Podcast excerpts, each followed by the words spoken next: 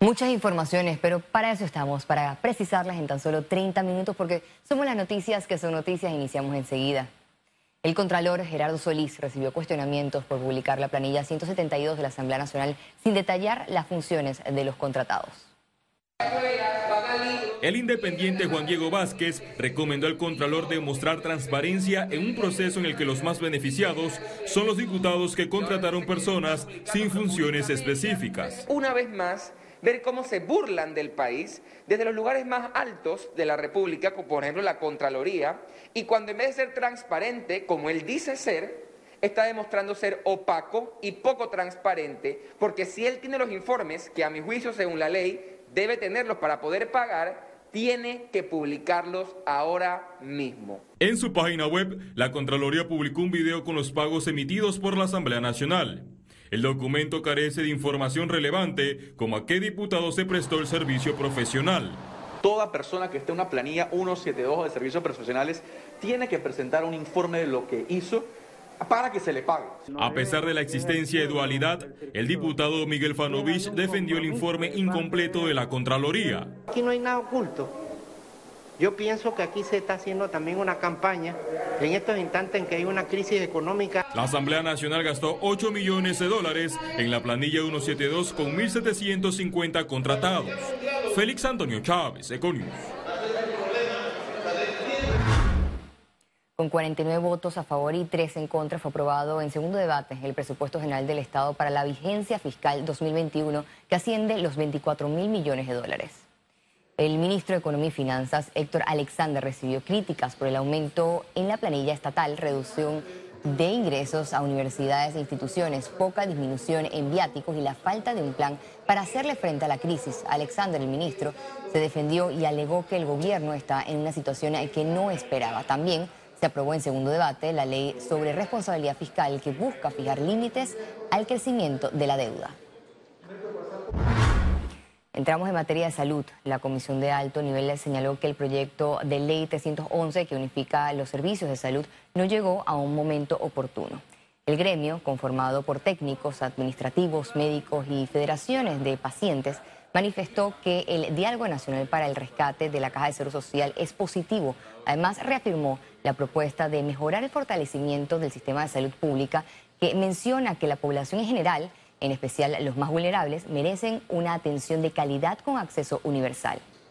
Propuesta de mejorar el sistema público de salud garantizando que toda la población de la República de Panamá tenga cobertura, acceso universal, prestaciones integrales con calidez, calidad universal y adscrito al Ministerio de Salud como ente rector de la salud en nuestro país, de ninguna manera debe interpretarse como la evasión por parte del Estado al mandato constitucional conferido en el artículo 109 de la Constitución Política.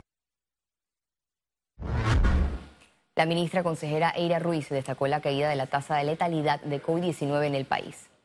La estrategia del tratamiento temprano a través del kit Protégete Panamá y el seguimiento de la trazabilidad ha dado que el porcentaje de letalidad esté disminuyendo en nuestro país y en este momento marca 1.6%. Panamá superó los 130 mil casos de COVID-19 este martes. Veamos en detalle las cifras del MINSA. El reporte epidemiológico de este martes totalizó 130.422 casos acumulados de COVID-19. 671 sumaron los nuevos contagios por coronavirus. 682 pacientes se encuentran hospitalizados, 121 en cuidados intensivos y 561 en sala. En cuanto a los pacientes recuperados clínicamente, tenemos un reporte de 106.440. Panamá sumó un total de 2.650 fallecidos, de los cuales 12 se registraron en las últimas 24 horas. La Caja de Seguro Social dio a conocer que la información sobre las condiciones de pacientes hospitalizados en el complejo hospitalario solamente se dará al familiar del paciente registrado en la hoja de ingreso. Apelamos a que comprendan que solo hemos de brindar la condición a la persona indicada en la boleta de atención y los médicos anotarán el nombre y celular y la hora en la cual les comunicaron al respecto de la condición y que esto sirva para los factores de obtener consentimientos, autorizaciones para procedimientos y brindarles a ustedes la información que como pacientes y familiares que sufren por su ser querido deben recibir por parte de la Caja del Seguro Social. La decisión del Congreso de la Cultura Guna de prohibir el uso de la mascarilla y eliminación de los comités de COVID-19 será evaluada en una asamblea extraordinaria la próxima semana tras el rechazo de las comunidades. Precisamente son las propias comunidades son que están reaccionando sobre el mantenimiento de estas medidas. Eh, sobre todo las comunidades que están pasando, que hay que ha habido casos positivos, que, que están preocupadas por esa situación, van eh, y ha habido ya varios eh, comunicados de parte de las propias comunidades rechazando eh, la decisión del Congreso de la Cultura. El Partido Alternativo Independiente Social País recibió certificación del Tribunal Electoral que lo reconoce como partido político.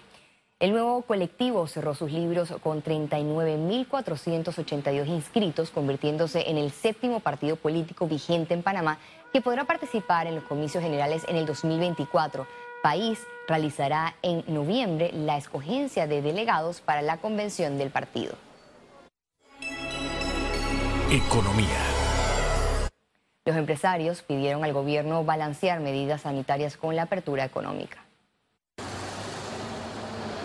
La Junta Directiva de la Cámara de Comercio de Panamá rindió este martes informe de su gestión 2020-2021. El estado de situación financiera refleja un total de activos por el orden de 6.822.293 balboas, con un pasivo corriente de 1.294.495 balboas y un patrimonio de 4.752.000 944 balboas. Su presidente, Jean-Pierre Leñadier, solicitó balance entre la salud y lo económico. El país no solo necesita de una planificación de reactivación económica que incentive la inversión local, también hay que visualizar los cambios de comportamiento de las cadenas logísticas y las nuevas necesidades mundiales con el fin de evaluar nuevas oportunidades de industrias tales como la manufactura liviana y la tecnología. Mientras que el ministro de Comercio e Industrias agradeció al gremio el acompañamiento e iniciativas durante estos meses. Las cosas buenas hay que decirlas y, siendo que esta asamblea, el escenario ante todos los agremiados, es oportuno destacar las iniciativas como el movimiento Todo Panamá, que con éxito han ejecutado, demostrando responsabilidad, solidaridad y sobre todo unidad. El evento contó con la presentación del presidente del Consejo Directivo de INCAE Business School, Roberto Artavia Loria, como orador de fondo. Ciara Morris, Econews. Apenas se insinuaba, ya ahora Autoridades aclaran medidas para el consumo de comida y bebidas alcohólicas en locales y advierten de sanciones por incumplimiento de medidas de bioseguridad. Vamos a publicar los nombres de los que están incumpliendo para que, para que sepan la comunidad en dónde están haciendo las cosas bien y dónde están haciendo las cosas de una forma no, no correcta, perdón.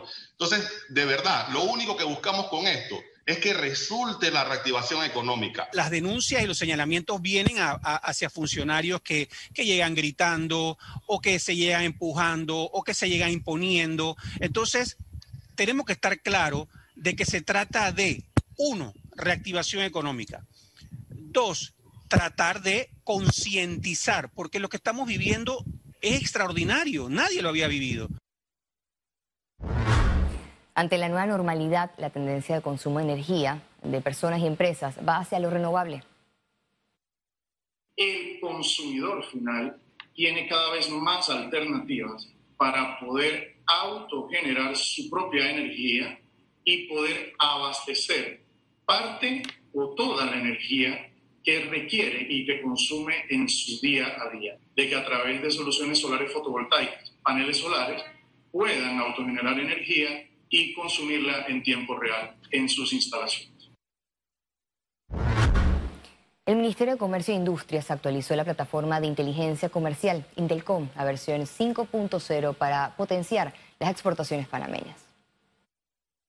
Y dentro de las nuevas funcionalidades que se ponen a disposición de los usuarios, eh, hay varias. Hay una en particular que es la más importante, creo que es un tablero de exportaciones que permite ver en tiempo real y de una forma muy, muy visual todos los resultados de exportaciones de Panamá, las empresas que ya están autorizadas y también se ha hecho una actualización del directorio de oferta exportable donde permite no solamente consultar qué empresas exportan qué tipo de producto, sino que también hay una, hay una relación de las estadísticas de exportación de Panamá en los rubros que el usuario selecciona.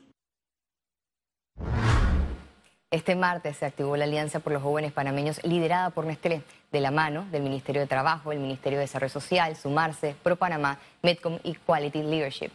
Además se lanzó el concurso Innovaton, Innovaton, que busca ser un espacio de creatividad, de emprendimiento y de esperanza para los jóvenes entre 18 y 29 años. Se residan en territorio panameño, además. Contará con un jurado multisectorial encargado de calificar las propuestas en cuatro categorías agricultura, planeta, ecoturismo y educación. Los ganadores de cada categoría se harán acreedores de 6 mil dólares y una laptop. Las bases están en esteleconlavida.com. Esta alianza lo que busca es poder ofrecer oportunidades para que esos jóvenes tengan una experiencia laboral, que tengan lo que nosotros llamamos un primer contacto, ya sea con el sector empresarial, a través del sector académico, eh, y también que podamos promover en ellos todo lo que es el emprendedurismo. Executive MBA, MBA de INCAE es el único programa propio de una escuela de América Latina reconocido entre los mejores del mundo. El propósito central de la maestría ejecutiva de esta escuela de negocios es desarrollar líderes capaces de competir globalmente y contribuir desde sus organizaciones al desarrollo sostenible de sus países. Por tal razón, ocupó la posición número uno del ranking para Latinoamérica y la posición 51 del mundo para el 2020. Al regreso, internacionales y recuerde si no tiene la oportunidad de vernos en pantalla, puede hacerlo en vivo desde su celular a través de una aplicación destinada a su comodidad. Es Cable Onda Go, solo descárgala y listo.